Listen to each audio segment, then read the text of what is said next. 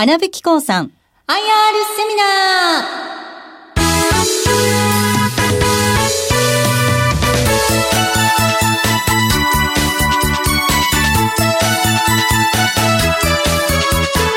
この番組は証券コード8928東証一部上場。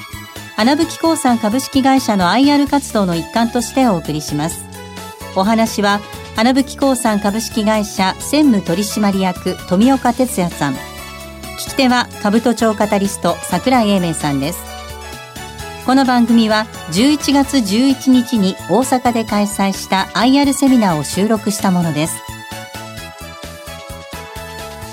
花吹興産株式会社専務取締役富岡哲也さんです。大きな拍手をお願いいたします。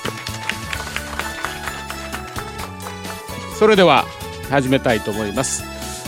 えー、四国の高松で今東証一部ですけどもともとはあの大商の2部から、えー、上場しまして、えー、大商一部行って一緒になるいうことでそのまま東証に行ってますですからまあ関西銘柄で株主の方も一番多いのが、まあ、地元の香川県とあとは大阪がもうほぼ一緒ぐらい、え、株主、まあ、都道府県別でいくと、えー、になってます。私どもの事業エリアとしては、大阪市内というのはあまり、えー、事業はやってないんですけど、それでもまあ兵庫県あたりまでは、えー、とか飛んでこう、関西地区であれば和歌山とかやってますんで、だんだんと、えー、馴染みが出てきてると思います。一応、不動産、えー、セクターにはなってますけど、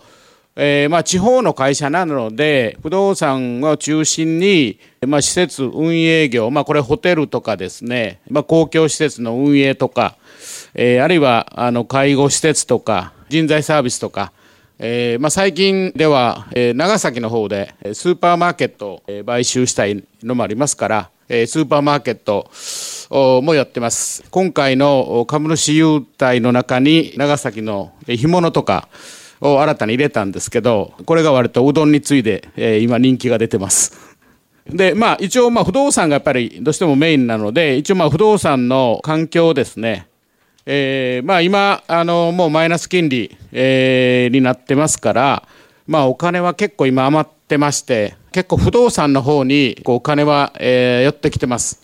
まあ今、あのちょっと活況感があります。そういうものやっぱり、まあ、逆に言えばですねこのマイナス金利、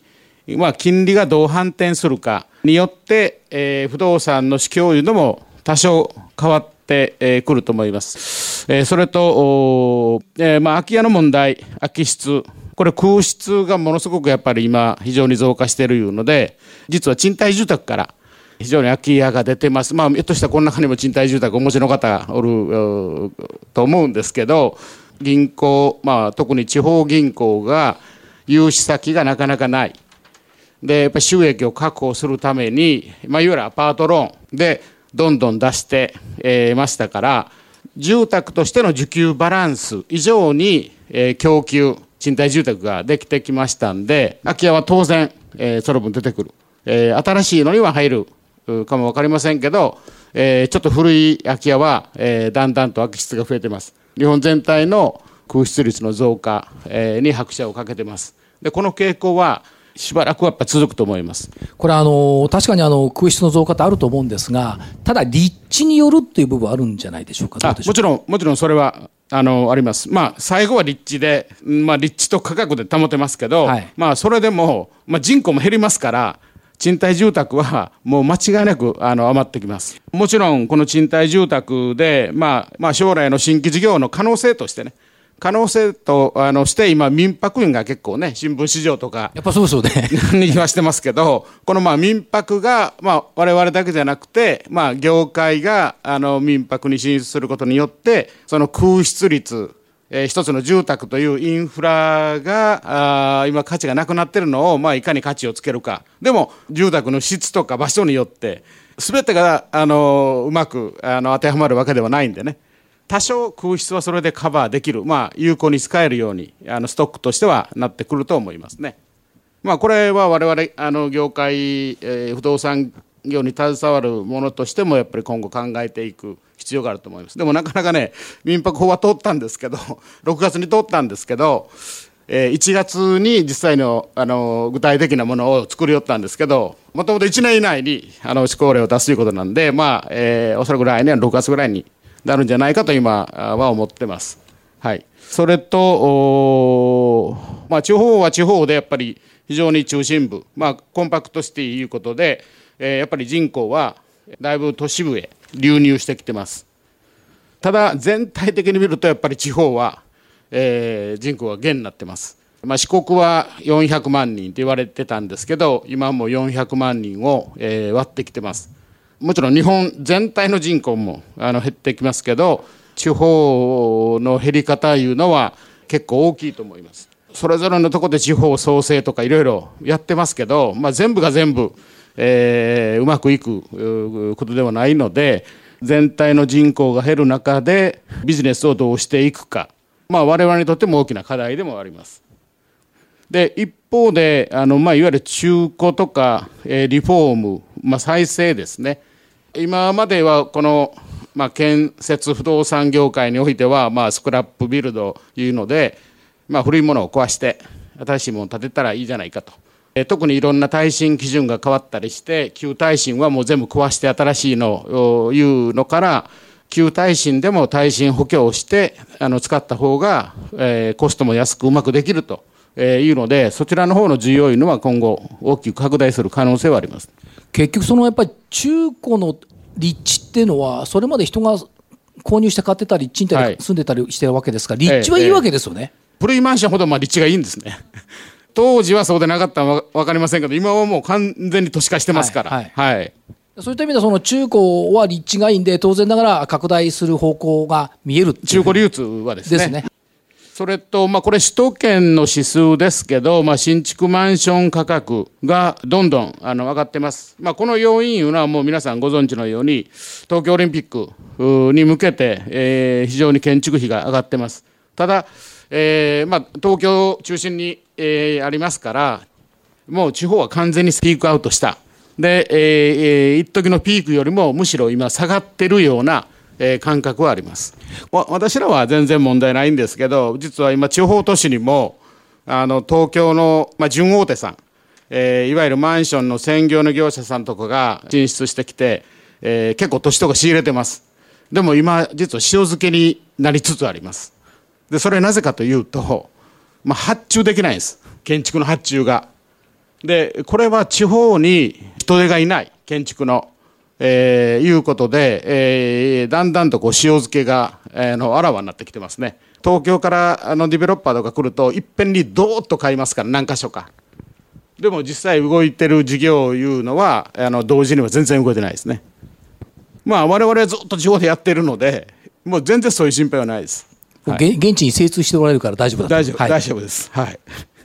事業内容で、まあ、あの分譲マンション事業で、まあ、西日本中心に、あのー、やってますんで、今、まあ、ちょっと首都圏、まあ、首都圏といっても、あの北関東とか、あのー、東海とか、の方で、えー、がちょっと増えてきてるんで、もともとのビジネスモデルが地方型なんで、あまり都会ではもうあのやらないようにはしてます。まあ、実は大阪市内もやらないも一つはそういう理由です。ランキングでいうと、まあ、大体10位以内にはずっと、えー、います。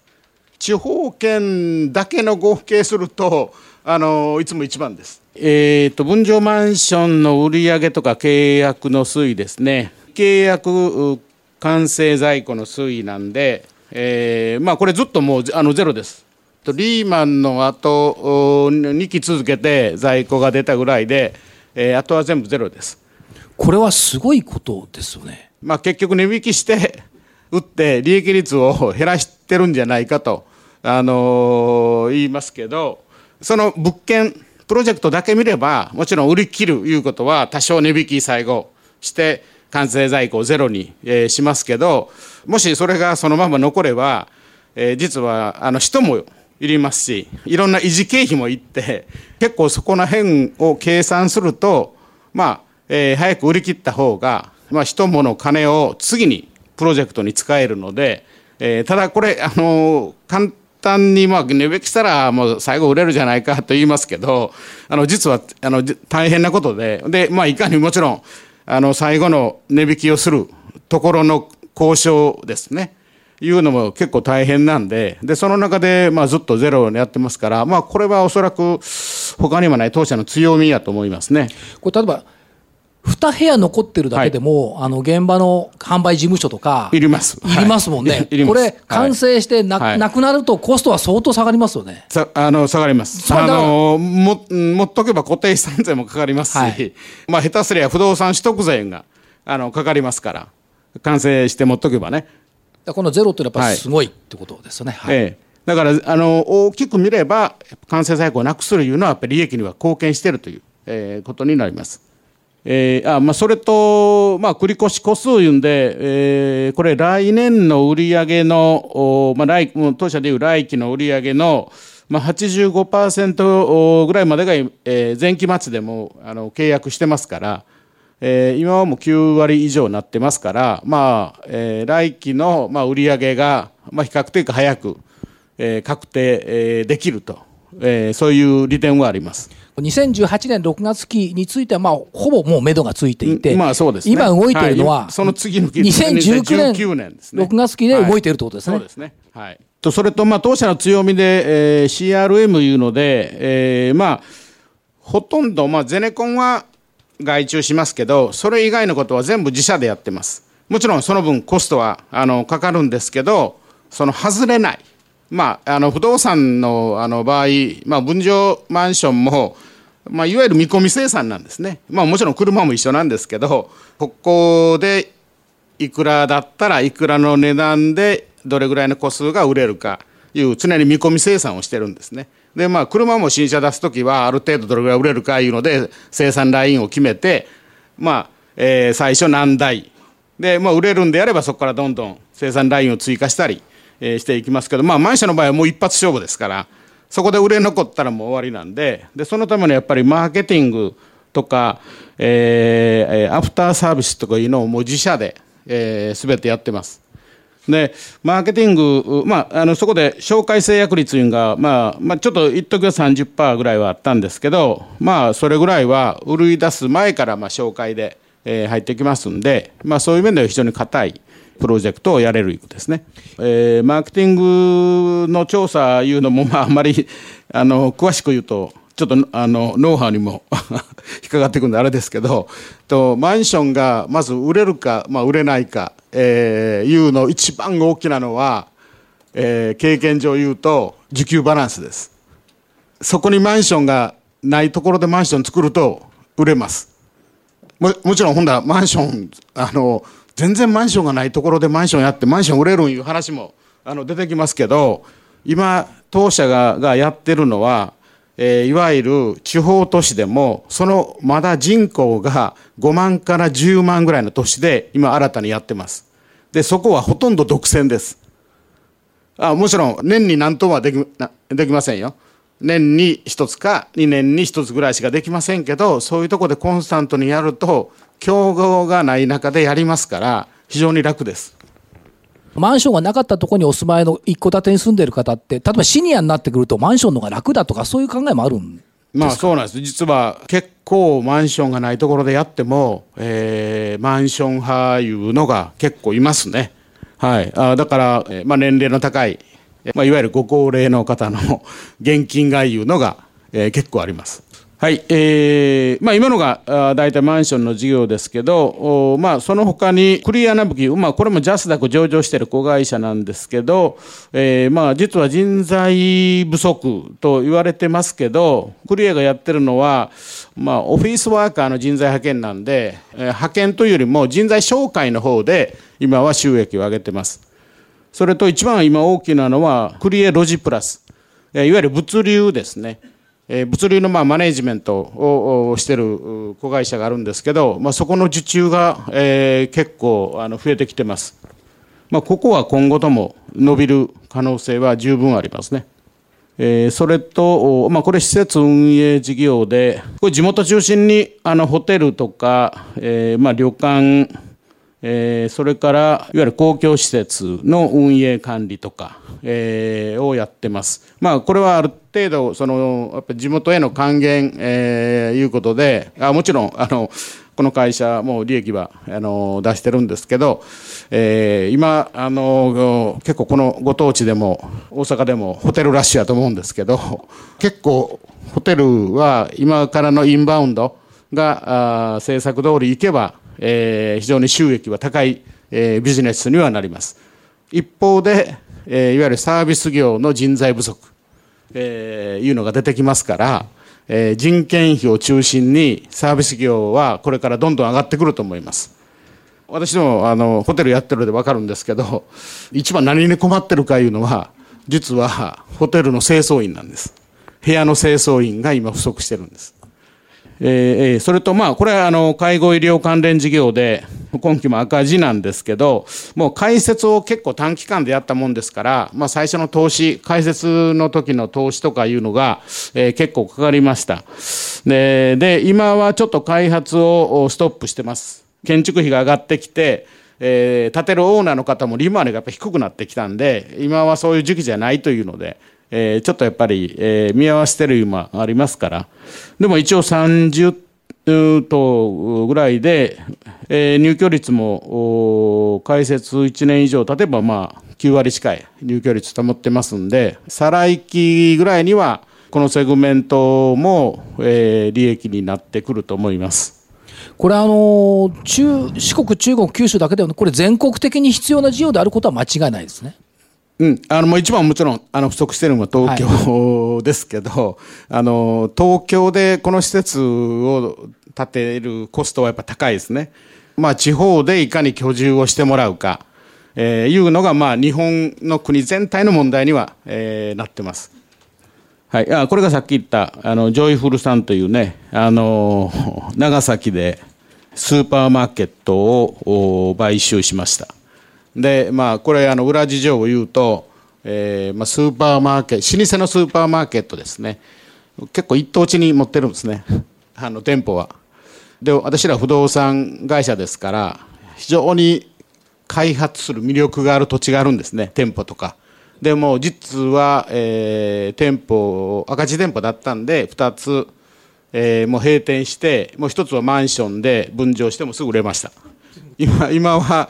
えー、商店街にある店舗を、えー、今マンションにそこは、えー、1階にスーパーを戻してあの上は住居で、えー、いうので考えてます。で、えー、他の店舗も、まあ、隣が隣接が銀行さんですけど銀行さんももう今そんなに大きな店舗もいらないし一緒に開発しましょうとかいう話ももう来てます。一に不動産を持ってってればうまく、まあ、それ単独じゃなくて周りと一緒に開発してその町全体に、え活気が戻せる、うん、いうことでこれを最終決断しましたから、まあ、そういう面では今のところはうまくいってますね。それとまあまああとは他に、えー、まあトラベルとか、えー、日本電力、えー、いうんで、まあ、エネルギー関係の仕事とかもやってますけどはい。じゃあ、え今後の重点ですね。まあ、我々は事業の中で、えポートフォリオ分析をして、投資をどこへしていくか、えいうのをあの決めていってます。マンション事業いうのは、まあ、フローで、まあ、一回売ったら、もうそれで、まあ、そこでは利益は結構たくさん、あの取れるんですけど、もうそれで一回きりのビジネス。えー、じゃなくて、えーまあ、ストックずっと長い間の付き合いの中でビジネスがしていく、えーまあ、その割合をまあ今増やしていこうとしてます。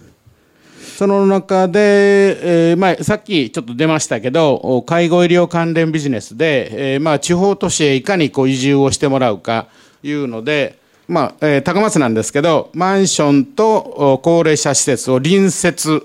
して、えー、やったんがあります。でまあ、お子さんが買って、まあ、お子さんいてももう60代ですけどが買って親御さんを隣の施設に入れるであるいは、えー、一緒に、えー、そのマンションに住んで将来何かあれば、えー、すぐ隣でいられるこう安心感があって、えー、結構マンションの方もお、まあ、普通の相場よりは高く、えー、値段つけたんですけど、まあ、順調にあの売れました。はい、えー、それと我々がやってる中で中古マンションの買い取り再販事業、えー、まあこれはこちらでもやってる会社さんもいますけど、まあ、ちょっとあの違うのが入居者付きのマンションを買って、えー、で、入居者が出たら初めて転売する。まあ、あの、普通は、えー、もう空き家を買って、すぐリフォームかけて、転売益をもらうのが一般的なビジネスなんですけど、まあ、我々はあえて入居者付きを買います。で、入居者付きいうのは、えー、まあ、売り手さんからすると、やっぱ何らかの理由で売り急いでいる。相場感よりは少しやっぱ安く買える。で、えー、入居者がいますから、えー、まあそこで一つの利回りがあるわけですね。今ここにも書いてるように、えー、7.99、まあ8%ぐらいな、あの、平均利回り、えー、がありますから、まあ不動産の価格が大きくこうぶれたとしても、まあ利回りがあれば、あの、特段元本割って売る必要ないですから、まあ8%あれば、まず大丈夫ですから。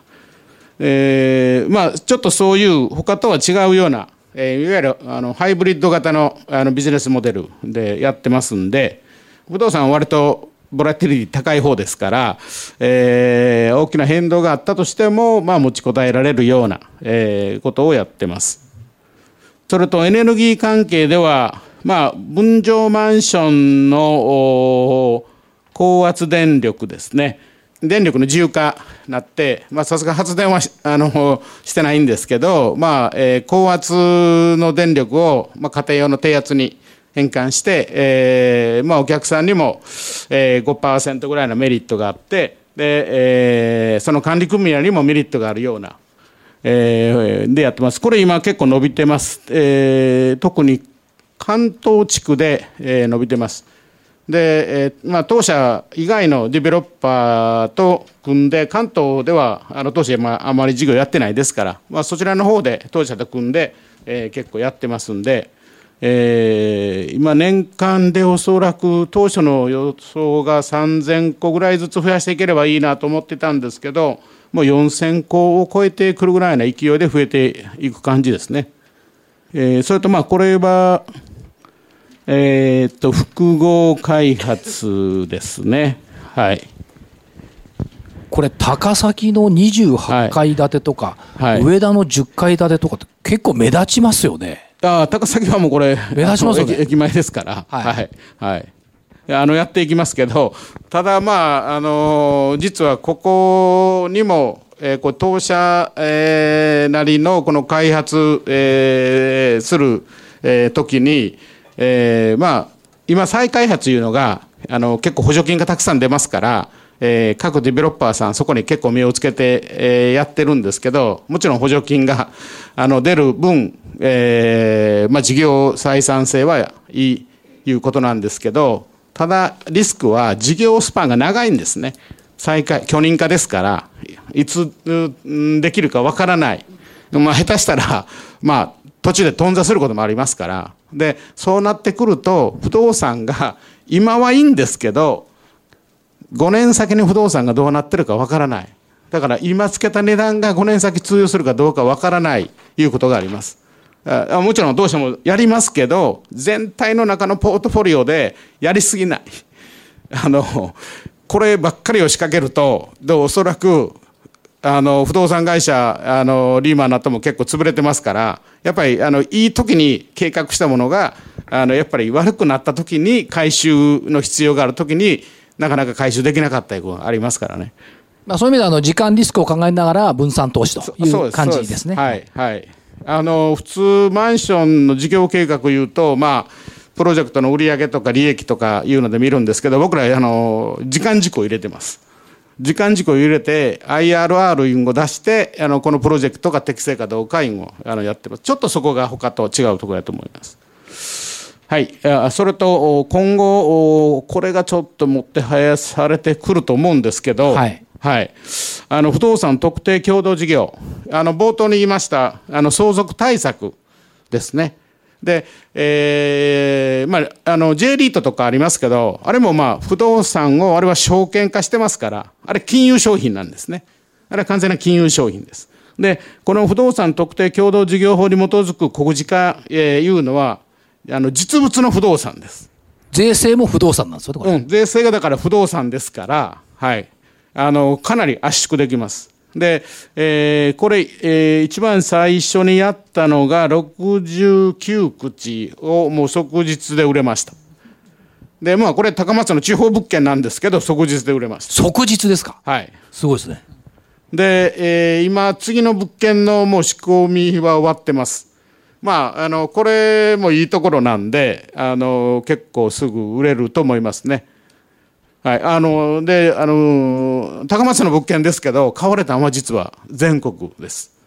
これはあの、まあ、評価減と、あと、減価償却も取れますよね。取れます、減価償却。二つの、二つの別ですね。はい。あの、不動産収入として、あの、計上して、まあ、赤字計上もできますから。それと、まあまあ、これ、業績は、あの、まあ、当社の場合はね、本当にね、そんなにね、急激にね、あの、どっと業績が良くなるいうんじゃな、あの、はない、目指してもないんですわ。あの、さっき言ったように、もう来期の売り上げ、あるいは再来期の売り上げを、もう、あの、いかに前倒しで、あの、やっていくか。で、まあ、私も、あの、そうですけど、あの、バブルの崩壊とか、えー、やっぱ金融破綻とか金融機関の破綻ですね、えー、とかリーマンショックとか全部経験してますから。でもそこでも絶対赤字は出さないためにはどう経営したらいいか、えー、いうのでやってますから。あのー、まあさっき言った大規模プロジェクトもまあおそらく今あのー、あるディベロッパーさんはそこに人もの金を集中投下してると思います。ですからうまくいけば利益はドッと出ます。その代わり逆にあのリスクも一方でははらんでますから、まあ、あのそういう、まあ、危険はしないあの会社の体質としては、えー、そういうとこなんで、あのまあ、面白くないといえば投資家から見たらね面白くないかも分かりませんけど、まあ、我々も、まあ、あの株主さんとしてはやっぱ長期保有の、えー、株主さんを、えー、望んでますんで、えーまあ、次あの出てきますけど、えー株主優待には、えー、結構あの力を入れてます。まあ、あのこの中にもさっきあのうどんを